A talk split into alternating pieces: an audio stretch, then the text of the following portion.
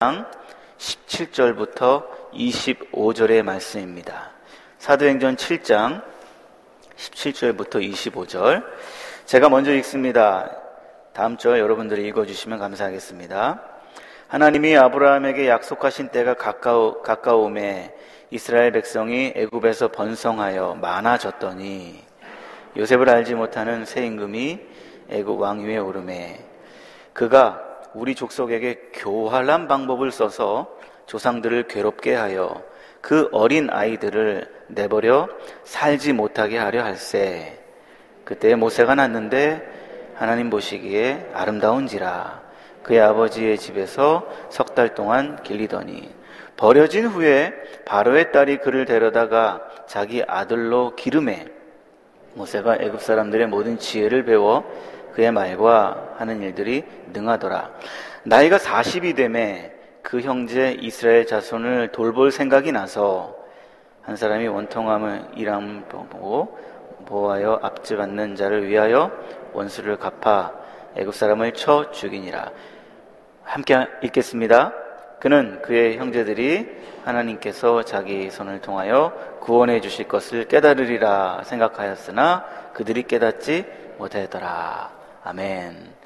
우리 곁에 있는 분들과 함께 믿음의 인사를 나누셨으면 좋겠습니다. 주님의 이름으로 환영하고 사랑하고 축복합니다. 좀 인사, 눈 인사하시면서 좀 떨어져 있긴 하지만 인사하도록 하겠습니다. 아브라함으로부터 시작됐던 사도행전 7장 스데반의 설교는 요셉을 넘어 이제는 훌쩍 모세에게 이르게 됩니다. 성경에서도 창세기가 끝나고 출애굽기 1장이 시작되기까지 그 역사적인 갭이 약 350년 정도가 됩니다. 긴 시간, 350년 이 긴 시간 흘렀습니다. 여러분, 우리가 보기에 그냥 덧없이 흘러가는 시간 같아도 하나님께서는 약속하신 언약을 성취하시기 위하여서 신실하게 그 시간에 일하고 계셨습니다. 믿으시면 아멘. 여러분, 이런 하나님의 일하심은요, 성경에서만 그랬다더라가 아니라 우리의 삶의 현장에서도 그리고 저와 여러분들에게도 동일하게 적용되는 줄 믿습니다. 여러분, 때로 덧없이 흘러가는 무의미해 보이는 시간이 있을 때가 있습니다. 시간이 썩는다 라는 표현도 하잖아요. 아, 이렇게 시간을 하는 것 없이 낭비하면 어떡하나. 되는 것도 없고, 뭐 진행되는 것도 없고. 그런데요, 믿음의 사람들은요, 덧없이 흘러가는 그 시간 속에서 하나님께서 일하시는 놀라운 하나님의 일하심의 그림자를 보게 됩니다. 이스라엘 민족에겐 그저 덧없이 흘러가는 시간과 같았지만 그 속에서 하나님은 그들을 약속하신 대로 번성케 하셨습니다. 스테반은 그 하나님의 일하심을 오늘 본문 17절에 이렇게 그의 입술을 통하여서 확인해 주고 있습니다. 여러분 잘 보십시오. 하나님이 아브라함에게 약속하신 때가 가까움에 이스라엘 백성이 애굽에서 번성하여 많아졌더니 지난 두 번의 설교를 통하여서 살펴본 것 같이 하나님은 이스라엘 조상이었었던 아브라함에게 땅과 자손의 약조, 언약을 맺으셨습니다. 그 가운데 자손에 대한 언약은 하나님께서 준비하신 사람, 요셉을 통하여서 이루어지게 되었습니다. 야곱과 그의 아이들들이 약 75명의 사람들이 가나안 땅에서 애굽으로 요셉이 총리로 있는 그 애굽으로 이주하게 됩니다. 하나님께서 아브라함에게 말씀하셨던 400년의 기간이 지나는 동안에 그 수가 정말로 하늘의 별과 같이 그리고 해변의 모래와 같이 불어나게 됐습니다. 하나님의 말씀이 이루어졌습니다. 하나님께서는 하나님의 예비하신 계획에 따라 기근과 주변 적들로부터 그 사람들을 야곱의 아들들을 자손들을 꽁꽁 숨기시고 보호하셨습니다. 그리하여서 아주 큰 민족을 이루게 하셨다라는 것입니다. 이제 한 가지 남은 또 다른 약속이 있습니다. 바로 땅에 대한 약속입니다. 자손 그리고 땅. 이 땅에 대한 약속은요. 하나님께서 또 다른 카드를 준비하셨는데 그 사람이 바로 모세였습니다. 스테반은 아브라함 그리고 요셉 그리고 모세 연 이으면서 하나님의 약속의 중요한 핵심을 부여잡고 설교를 진행해 주고 있습니다. 본문 20절 상반절에 시작이 이렇게 되어져 있습니다. 그때에 모세가 낳는데, 그때에 모세가 태어났을 때, 그때가 언제입니까? 우리가 잘 아는 대로 400년의 시간이 지나는 동안에 애굽에는 큰 변화가 있었었습니다. 요셉이 총리로 있을 때의 애굽 왕조는 셈 계통의 힉소스 왕조였습니다.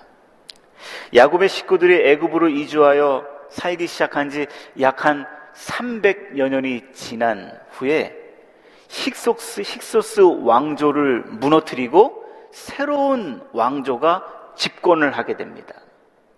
이 새 정권은 지난 왕조의 특혜 아래 어느새 큰 무리로 성장한 이스라엘 민족에 대하여서 좋지 않은 감정을 가지고 있었던 것 같습니다.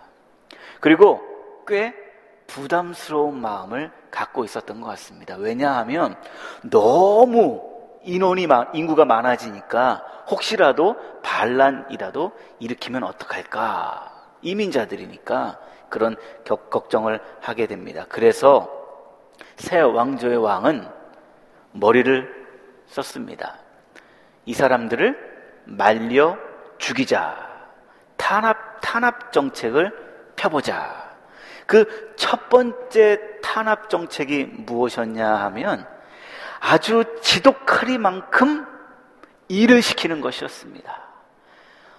지나치게 노역을 아주 부여하는 것입니다. 애굽왕 바로는 이스라엘 백성들의 신분을 먼저 박탈시켰습니다. 영주권, 또 그들이 땄던 시민권을 다 뺏어버리고, 그리고 하루아침에 노예로 전락시켜 버렸습니다. 국고성 비돔섬과 라암셋을 건축하는 일에 이스라엘 백성들을 모두 동원하게 됩니다. 하지만 그러한 열악한 환경에서도 이스라엘 백성들의 수는 바로의 생각 반대로 점점 늘어나는 것입니다. 바로는요, 자신의 계획이 이렇게 브레이크 걸리게 되어요. 그러면 상식이 있고 정상적이라면 멈출 줄 알아야 됩니다. 그런데 더 악랄한 방법을 동원해서 이 이스라엘 백성들을 탄압을 하게 됩니다. 바로 히브리 노예 사이에서 태어나는 여자아이들은 상관없고 남자아이들 사내 아이는 모조리 죽여버려라. 이야, 역사상 이런 명령 내린 왕 거의 없는데 이 바로는 이런 명령을 내렸습니다. 아기가 태어날 때 꼭 곁에 있어야 되는 히브리 산파들을 이용한다라면 이 계획은 성공할 수 있을 것이다. 이렇게 생각했던 것 같습니다. 이러한 때에 모세가 태어난 것입니다.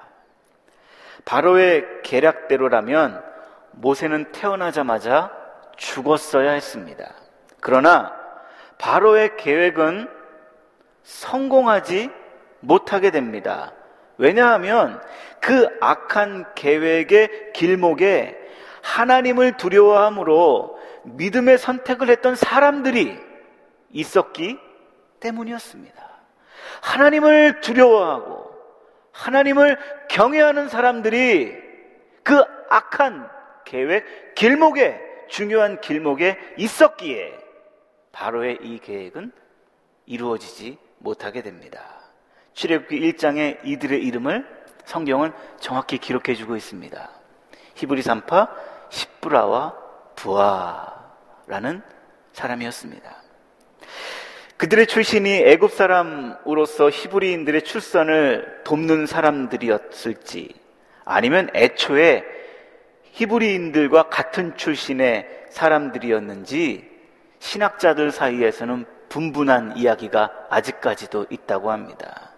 그런데 그들의 출신보다 더 중요한 건 뭐냐 하면 그들이 하나님을 두려워함으로 먹은 마음, 먹은 계획, 바로에 통하여서 받은 계획을 하나님을 두려워함으로 그대로 실행하지 못하게 되고 오히려 반대로 믿음의 결단을 하게 됩니다. 그리하여 하나님께서는 그 두 여인들을 통하여서 하나님의 놀라운 구원 계획이 구원의 역사가 이루어지게 하셨다라는 것입니다. 여러분, 당시 애굽에서 바로는 어떠한 존재입니까? 바로는요, 그의 이름이 태양의 아들 파라오 라는 뜻을 가지고 있습니다. 정말 무소불위의 권력을 가진 사람입니다. 그런 바로가 명령했으면 어떻게 합니까? 고스란히 따라야 합니다. 감당해야 합니다. 그러나 이 두 여인들은 그렇게 하지 않았습니다. 몰래 남, 남자 아이를 살려 주었다가 그게 발각이 되면 본인은 죽는 거는 당연하고 자신의 가족들까지 모두 피해가 임하게 될 것입니다. 그럼에도 불구하고 이 두 산파는 파라오의 명령을 따를 수 없었습니다. 왜냐하면 그들은 인간의 통치자가 바로가 아니라 삼남한상의 온 우주의 총사령관이 바로가 아니라 하나님이셨기 때문에 그 하나님에 대한 두려움, 그 하나님을 향한 경외함이 있었기 때문에 그들은 바로의 명령을 따르지 않았다라는 것입니다. 아무리 최고 권력자의 명령이라 할지라도 이 일이 분명 아무리 생각을 해도 하나님께서 원하시지 않는 것 같아. 어쩜 이런 일을 벌일 수가 있어? 어떻게 이런 계획을 할 수가 있어? 하나님의 계획은 아닌 것 같아. 마음에 찔림이 있고, 마음에 부담이 되었으면, 거기서 멈출 줄 아는 지혜. 또 하나, 오히려 이렇게 한다는 것이 하나님을 반대하는 것이고, 오히려 이렇게 한다는 것이 하나님을 대적하는 것이라는 것을 알게 되었을 때에 바로의 계획에 동참하지 않는 이 두 여인. 오히려 그 계획에 반대하여 믿음의 결단을 하는 이 여인의 모습을 보게 됩니다. 두 산파들의 목숨 건 믿음의 행동이 없었더라면 아마도 모세의 생명 장담할 수 없었습니다. 비록 이들이 당시에 애굽에서 산파는 아주 하층민 중에 하층민 민초 중에 민초였다고 합니다. 비록 그들의 신분은 사람들과의 관계에서 세상의 신분은 별 볼 일 없는 사람들이었었지만 이 사람들은 하나님을 향한 귀한 믿음을 가지고 있었고 하나님을 향한 믿음의 결단을 했기 때문에 이들을 통하여서 하나님의 구원 사역이 연 이어지게 되었다는 것입니다. 여러분, 이것은 저와 여러분들에게도 마찬가지입니다. 아이, 뭐, 나 하나 믿음 지킨다고 한들, 뭐, 뭐가 달라지겠어? 뭐, 내가 뭐, 뭐람? 뭐, 내 하나 뭐. 나 한 사람 뭐, 믿음의 결단을 한들, 뭐, 바뀌게 되겠나? 이런 생각이 들 때가 있습니다. 그러나, 아주 작은 일이라 할지라도, 하나님의 성령께서 저와 여러분들의 심령에 꺼리낌을 주시거나 말씀을 통하여서 배운 하나님의 성품과 반대의 일이 나에게 오고 반대의 일이 나에게 제한이 들어올 때에 하나님을 두려워하시어 멈추시는 스탑 하시는 지혜가 우리 가운데 충만하시기를 주의 이름으로 축복드립니다. 그 멈춤이 때로는요, 손해가 될 수 있어요. 그렇게 멈춤으로 인해서 눈 찔끔 감고 넘기면 손해 안 보는데 그 손에 또 희생이 될 수 있습니다. 어쩌면 그동안 같이 속해 있던 무리에게서 나만 혼자 뚝 떨어져 나와 분리되는 외로움을 느낄 수도 있을 것입니다. 그러나 여러분 기억하십시오. 하나님을 두려워함으로 결단한 믿음에 하나님 모른 척 하시지 않으시는 분이십니다. 하나님 반드시 상급의 상급을 허락하시는 분이십니다. 먼저는 그 믿음의 결단을 통하여서 위대한 구원 사역이 이어지게 됩니다. 그리고 또 하나는 출애굽기 1장 20절에서 가르쳐 주시듯이 말씀 보십시오. 하나님이 그 산파들에게 뭐라고요? 은혜를 베푸시니 그 산파들로 인하여서 이스라엘의 백성들이 번성하고 매우 강하여지더라. 이제 본격적으로 그 산파들이 받은 축복, 상급이 나옵니다. 그 산파들은 하나님을 경외하였으므로 하나님이 그들의 집안을 어떻게 하셨다고요? 흥왕케 하셨느니라. 할렐루야. 왕성케 하셨느니라. 히브리 말로 찾아보니까 왕성케 하셨다, 흥왕케 하셨다. 이 말이 이런 단어더라고요. 잘 들으세요, 여러분. 아싸! 예. 흥왕케 하셨다. 하나님께서 나의 집안을 어떻게 하셨다고요? 아싸! 할렐루야. 하나님께서 우리의 작은 믿음의 결단, 믿음의 행동을 통하여서 하나님의 나라 거룩한 공동체의 몸된 교회가 보존케 하게 하실 줄 믿습니다. 우리를 통하여서 더욱더 번성케 하실 줄 믿습니다. 우리를 통하여서 더욱더 아싸! 하게 하실 줄 믿습니다. 또한 우리의 믿음의 결단을 통하여서 우리의 공동체만 덕보고 우리의 공동체만 은혜 받는 것이 아니요. 저와 여러분들의 집 안도 나만의 당대에 잘 살고 잘못 끝나는 것이 아니라 이 은혜가 나의 집안, 나의 자녀들까지도 계속 연이어지고 우리의 자녀들도 충성된 하나님의 일꾼이 되게 하시는 은혜가 됨을 상급이 됨을 믿습니다. 기가 막힐 웅덩이 속에서 모세를 건지시고 준비시키신 모세의 삶을 통하여 하나님의 일꾼됨을 좀 더 살펴보기를 원합니다. 우리가 잘 아는 대로 모세의 삶은요, 저렇게 세 번의 40년으로 구별이 됩니다. 애굽의 왕자로 지냈던 삶 40년, 미디안 광야에서 40년, 또 광야에서 이스라엘의 지도자로서 40년, 이렇게 크게 그의 타임라인이 정해져 있습니다. 먼저 스테반은 첫 번째 40년에 해당하는 모세의 삶 속에서 일어난 사건을 중심으로 말하는데 유독 스테반은 모세의 모습을 아주 자세하게 기록해 주고 있습니다. 스크린에 보시면 세 개의 구절이 나오, 병행 구절이 나옵니다. 사도행전, 출애굽기, 히브리서. 저기에서 모두 공통적으로 모세에 관하여서 어린 아이 석 달 된 모세에 관해서 이렇게 표현합니다. 아름다운지라. 잘 생겼다. 지금 보고 있는 성경 말고 그 전에 번역되었던 성경은 준수하였다. 그렇게 표현돼요.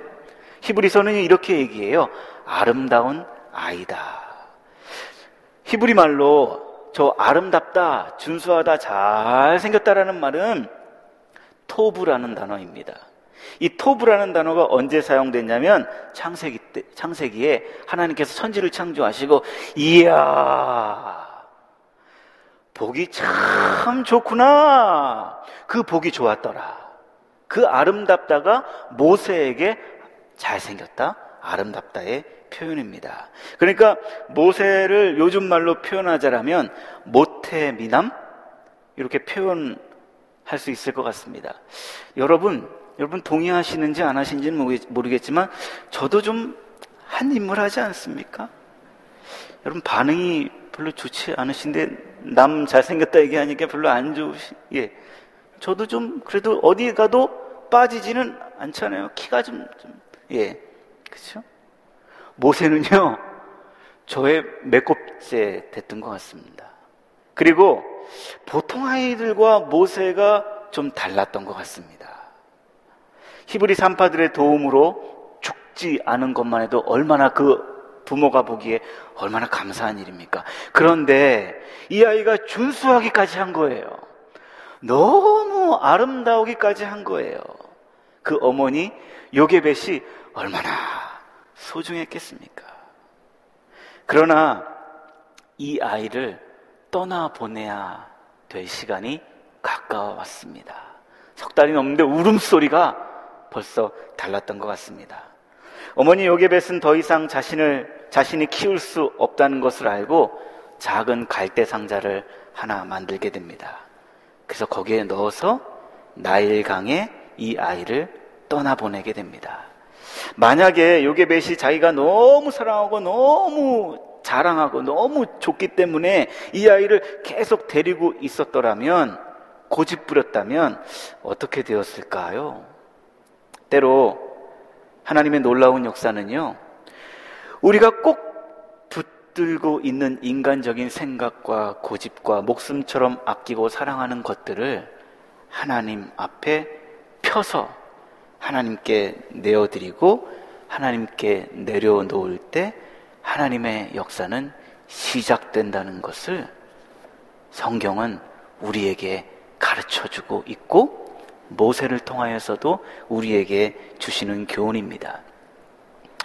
말씀을 준비하는 중에 요게벳 요게벳의 노래가 있더라고요. 요게벳의 노래.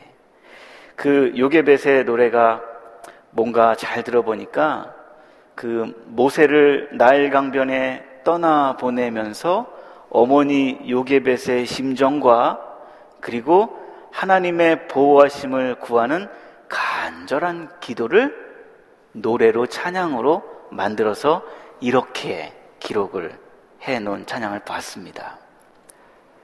너의 삶의 참 주인.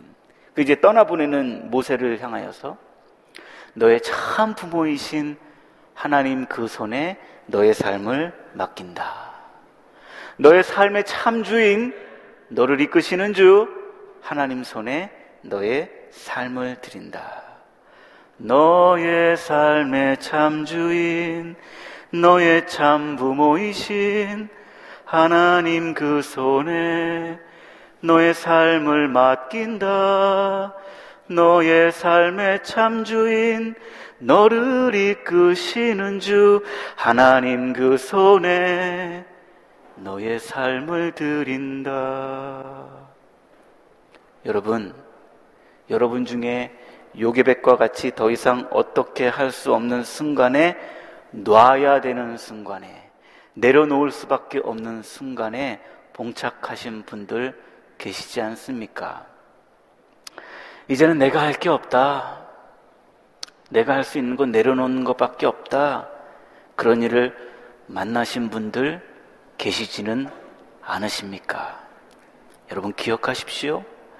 나는 아무것도 할 수 없음을 고백하고 하나님 앞에 꽉 쥐고 있는 나의 두 손을 내려놓을 때에 하나님은 그 순종의 내려놓음의 순종을 통하여서 하나님은 그때 비로소 일하시기 시작하십니다.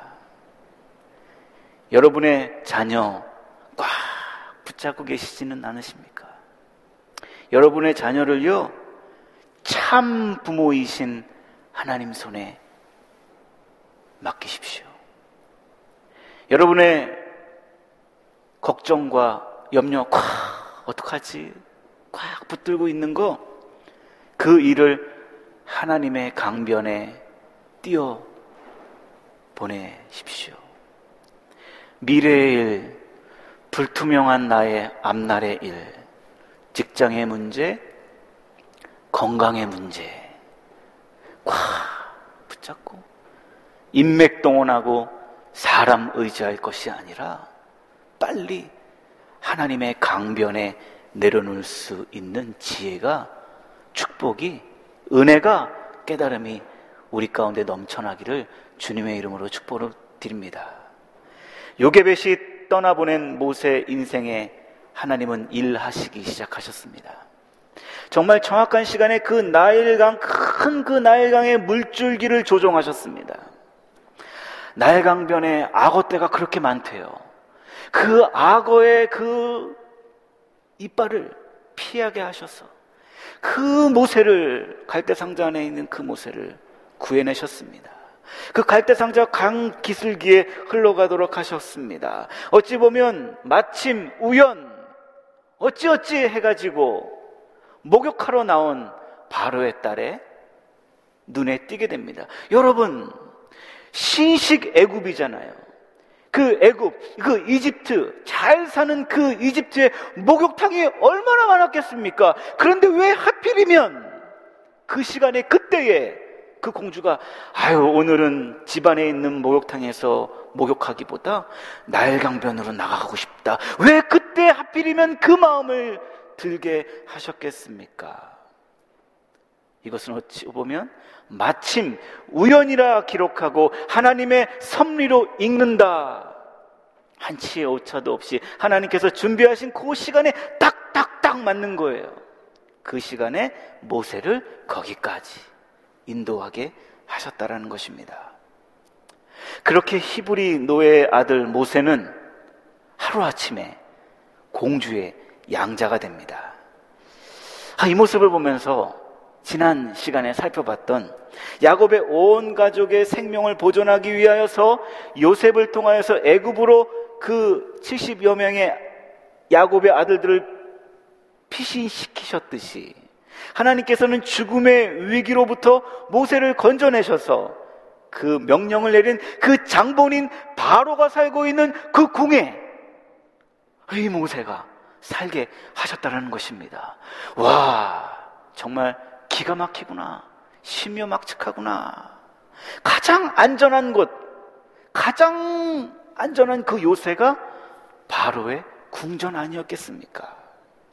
이 부분에 대하여서 스테반은 21절에 이렇게 이야기를 해주고 있습니다. 버려진 후에 바로의 딸이 그를 데려다가 자기 아들로 기름해 모세가 애굽 사람의 모든 지혜를 배워 그의 말과 하는 일에 능하더라. 연대기 쪽으로 살펴보니까 모세의 새 어머니가 된 바로의 공주는 애굽의 18대 왕조였던 투투모세 1세의 딸 하셉투스라고 합니다. 학자들은 그렇게 보고 있습니다. 그녀가 왕의 그 투투모세 투투모세가 아버지 딸로서 이 다른 아들들이 없었답니다. 오직 외동딸만 있었답니다. 이 하셉투스 모세의 새 어머니 이 사람밖에 없었답니다. 그렇기 때문에 당연히 모세가 잘 자라면 그녀의 아들이 되었다는 것으로 인하여서 나중에 이집트의 왕자가 될 수 있는 아주 정말 속도도 이렇게 빠른 승진의 속도가 없을 정도로 하나님께서 인도하셨다는 것입니다. 그렇기 때문에 모세는 그 왕궁에서 왕자로서 당시 최고의 강대국인 애굽의 왕궁에서 교육을 잘 왕자로서 왕세자로서의 교육을 잘 받게 됩니다. 애굽에 뛰어난 산술, 건축, 천문학 여러 학문을 배우게 됩니다. 그리고 그것만 배웠던 것이 아니라 군을 움직일 수 있는 통솔력도 배웠고 싸움할 수 있는 무술까지도 아주 잘 연마했던 것 같습니다. 모세는 그 모든 것을 잘 배웠을 뿐만 아니라 또 출중한 능력까지 가지고 있었던 것 같습니다. 그리고 아까 말씀드렸듯이 생기기도 참 잘 생겼습니다. 정말 모든 것을 다 가지고 있는 스펙이 요즘 말로 말해 스펙이 정말 빵빵한 사람이었던 것 같습니다. 그런데 참 특이한 것은 그렇게 애국 왕가의 훌륭한 인재로 자란 모세였는데 모세가 자기 자신의 아이덴티티, 민족성을 잊지 않고 있었다는 것 참 놀라운 일이었습니다.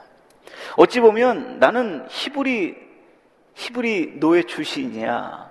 이렇게 생각할 수도 있어서 요거를 자꾸 부정하려고 할 수 있는데 그래서 더욱더 이집트 사람들에게 찾아가서 동화되려고 할 수 있는데 모세는 그렇지 않았다라는 것이에요. 나는 히브리인이야.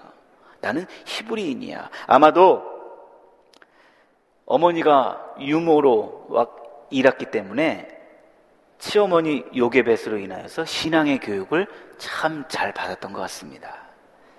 어머니 품에서 히브리의 역사, 하나님에 대한 믿음, 하나님에 대한 지식, 은혜들을 잘 배우고 언젠간 하나님께서 이 백성을 이끌어 내셔서 약속하신 그 가나안 땅으로 가게 하실 것이다. 그 말을 이 아이에게 요셉 모세에게 계속적으로 했던 것 같습니다. 모세는 화려한 스펙뿐만 아니라 자기 자신의 민족적인 정체성을 가지고 있었습니다. 또 민족의 역사 의식, 하나님 신본주의의 역, 믿음의 의식도 갖고 있었던 것 같습니다. 게다가 모세가요, 또 한 가지 갖고 있었던 게 뭐냐 하면 자기 스스로 이 정도면 지도자가 될 만하지 않을까라는 생각을 갖고 있었던 것 같습니다. 25절 말씀에 이렇게 되어 있어요. 그는 그의 형제들이 하나님께서 자기의 손을 통하여 이게 모세가 이렇게 생각한 거예요. 나 정도면 내 스펙 정도면 구, 내 손으로 내 손을 통하여서 구원해 주실 것이다. 이렇게 생각하고 있었는데 같은 동료 히브리인들은 그렇게 생각하고 있지 않았다라는 것. 물론 하나님도 지금 40, 40회 때에 그렇게 생각하지 않으셨던 것 같습니다.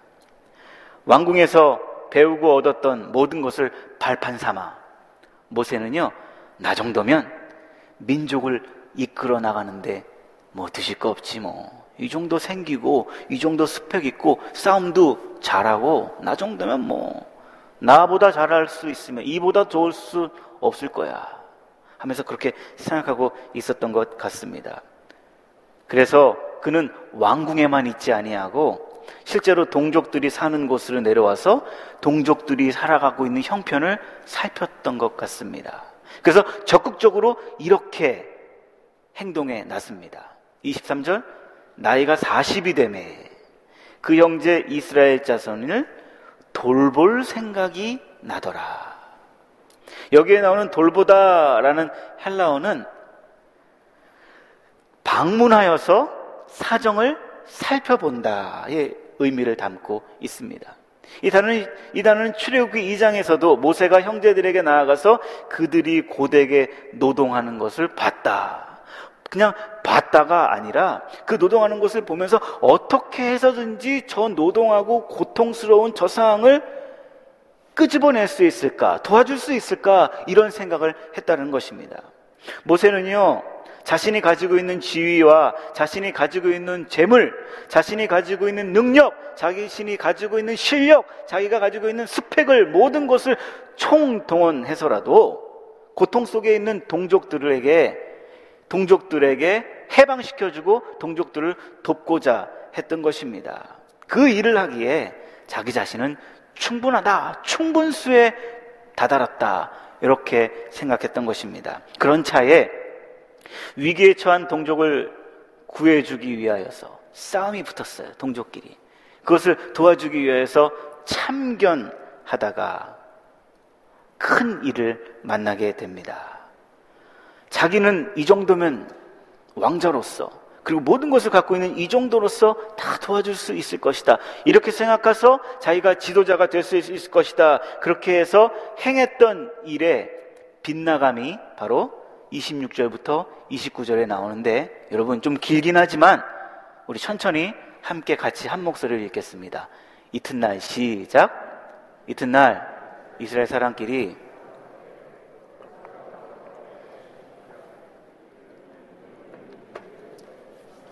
어찌 소리 해치느냐 하니 그 동물을 해치는 사람이 모세를 밀어뜨려 이르되 누가 너를 관리와 재판장으로 우리에 세웠느냐? 내가 어제는 애굽 사람을 죽임과 같이 또 나를 죽이려느냐? 모세가 이 말 때문에 도주하여 미디안 땅으로 나그네 되어. 야, 실력 가지고 스펙 가지고 밀어붙였는데 스스로 지도자가 되려고 했는데 그가 행한 것은 결국 살인이었습니다. 사람 죽이는 일. 다른 사람의 생명을 해쳤고 모세 자신도 이 일로 인하여서 큰 상처를 받게 됩니다. 왕자의 신분에서 하루아침에 도망자의 신사가 되었어요. 도망갔던 그곳, 신의 광야, 미디안 광야, 거기에서 살게 됩니다. 하루아침에 이런 떨어짐도 없을 것입니다. 시간이 한참 지났습니다. 또 another 40년이 지났습니다. 하나님께서 호렙산에서 80세의 모세를 부르셨습니다. 그를 통하여 하나님께서 아브라함에게 하신 언약 가운데 남아있는 언약, 땅의 언약, 이 모세를 통하여서 성취하게 하시게 되는 것입니다. 인간적으로 보면 질문이 많이 생기는 구절이었습니다. 모세의 일생 타임라인을 보니까 40, 40, 40. 사람의 생각으로, 저의 생각으로요, 효율적이지 않은 것 같아요.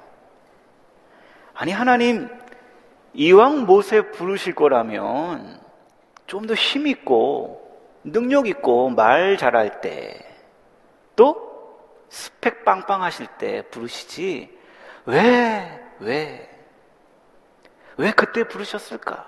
영향력이 뚝뚝 떨어져서 아주 없는 그때에 왜 모세를 부르셨을까? 모세가 가진 재물이 많을 때에 동족을 돌아볼 수 있었더라면 오히려 그 많은 재물로 인하여서 동족들이 얼마나 많은 피로를 체험받을 수 있었을까? 왜 하나님은 그때 모세를 사용하지 않으셨을까?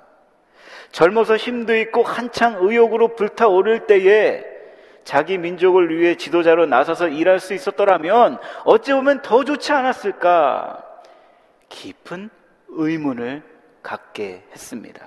그러나 이 시간 하나님의 일꾼들로서 살아가는 성도님들에게 말씀을 들어 권면합니다. 하나님은 나의 능력과 지식 가진 것 조건, 스펙 가지고 우리를 부르시는 분이 아니심을 믿습니다. 우리가 아직 죄인 되었을 때 우리를 자녀로 부르셨고 구원해 주셨음을 잊지 마십시다. 오히려 약한 자를 택하여서 세상에 강한 것들을 부끄럽게 하신다. 고린도전서를 통하여서 우리에게 말씀해 주고 계십니다. 우리가 정말 우리 자신이 약하다고 부족하다라고 생각한다면 그것은 어찌 보면 하나님 앞에서는 걱정이 될 것이 아닙니다. 왜냐하면 하나님은 약한 자들을 부르셔서 하나님의 뜻에 맞게 가장 귀하게 사용하시는 분이시기 때문입니다. 오히려 말은 나는 부족한 사람입니다. 말은 하나님의 도움이 필요합니다. 말은 하지만 실제로 하나님께서도 쓰지 못할 정도로 내 생각이 강하고 내 고집이 강하고 내 목이 고든 그것이 문제가 될 수 있습니다. 모세의 인생을 통해서 일하시는 하나님의 시간표를 생각해 보십시다. 하나님의 시간표와 사람의 시간표는 다른 것 같습니다. 모세가 할 수 있는 것이 많고 가진 것이 많을 때에 하나님은 그를 이스라엘의 지도자로 부르시지 않으셨습니다. 가장 약할 때, 가장 별 볼 일 없을 때에, 가진 것 하나도 없을 때에, 홀로 외롭게 40년의 미디안 광야에서 쓸쓸하게 살다가 어찌 보면 거기에서 죽어가야 할 정도로 그렇게 무능해, 무능해, 무능해 사람, 그 모세에게 하나님의 언약을 성취하는 일을 맡기셨고 그에게 사명을 주셨습니다. 사랑하는 여러분, 우리는 이제 다시 많은 예배들과 교회 사역의 대면으로 모이기 시작했습니다. 하나님께서 우리 한 사람 한 사람을 부르시는 자리가 있을 줄 압니다. 부족하면 부족한 대로, 연약하면 연약한 대로 오히려 나는 아무것도 할 수 없습니다. 그렇기 때문에 나는 주님의 은혜로 감당할 수밖에 없습니다. 주의 은혜 아니면 감당할 수 없음을 고백하시며 우리 모두가 하나님의 뜻을 이루는 일에 주의 일꾼으로서 세워지기를 소원합니다. 작은 일이든 큰 일이든 첫째, 하나님을 두려워하십시오. 하나님 눈치를 보시면서 말씀하시고요. 행동하시고 마음 먹으십시오. 하나님 앞에서 내려놓으십시오. 여러분 무엇을 그렇게 꼭 붙잡고 있습니까? 여기에 서유하고 있는 저도 그렇게 붙잡고 있는 게 있더라고요. 저도 그거 내려놔야 하는데 사랑하는 여러분 하나님의 은혜 강변에 내려놓으십시오. 부름받은 일꾼으로서 그 부르심에 순종하시는 우리 모두 되시기를 주님의 이름으로 축원드립니다. 기도하시겠습니다. 우리를 부르시고 자녀 삼아 주시고 일꾼으로 삼으신 하나님 아버지께 순종하기 원합니다. 먼저 주님 이 한 주간 살아갈 때 하나님 무서워할 줄 아는 하나님 두려워할 줄 아는 심령으로 이한 주도 믿음으로 살게 도와 주시옵소서. 나의 뜻 내려놓고 성령의 능력을 구하며 살길 원합니다. 나의 고집, 나의 스펙, 나의 능력으로 주님의 일을 하는 것이 아니라 하나님의 은혜, 성령의 능력, 권능으로 함을 믿고 이한 주도 믿음으로 살아갈 수 있도록 도와주시옵소서. 우리를 사랑하시되 끝까지 사랑하시는 주 예수 그리스도의 이름으로 기도드리옵나이다. 아멘.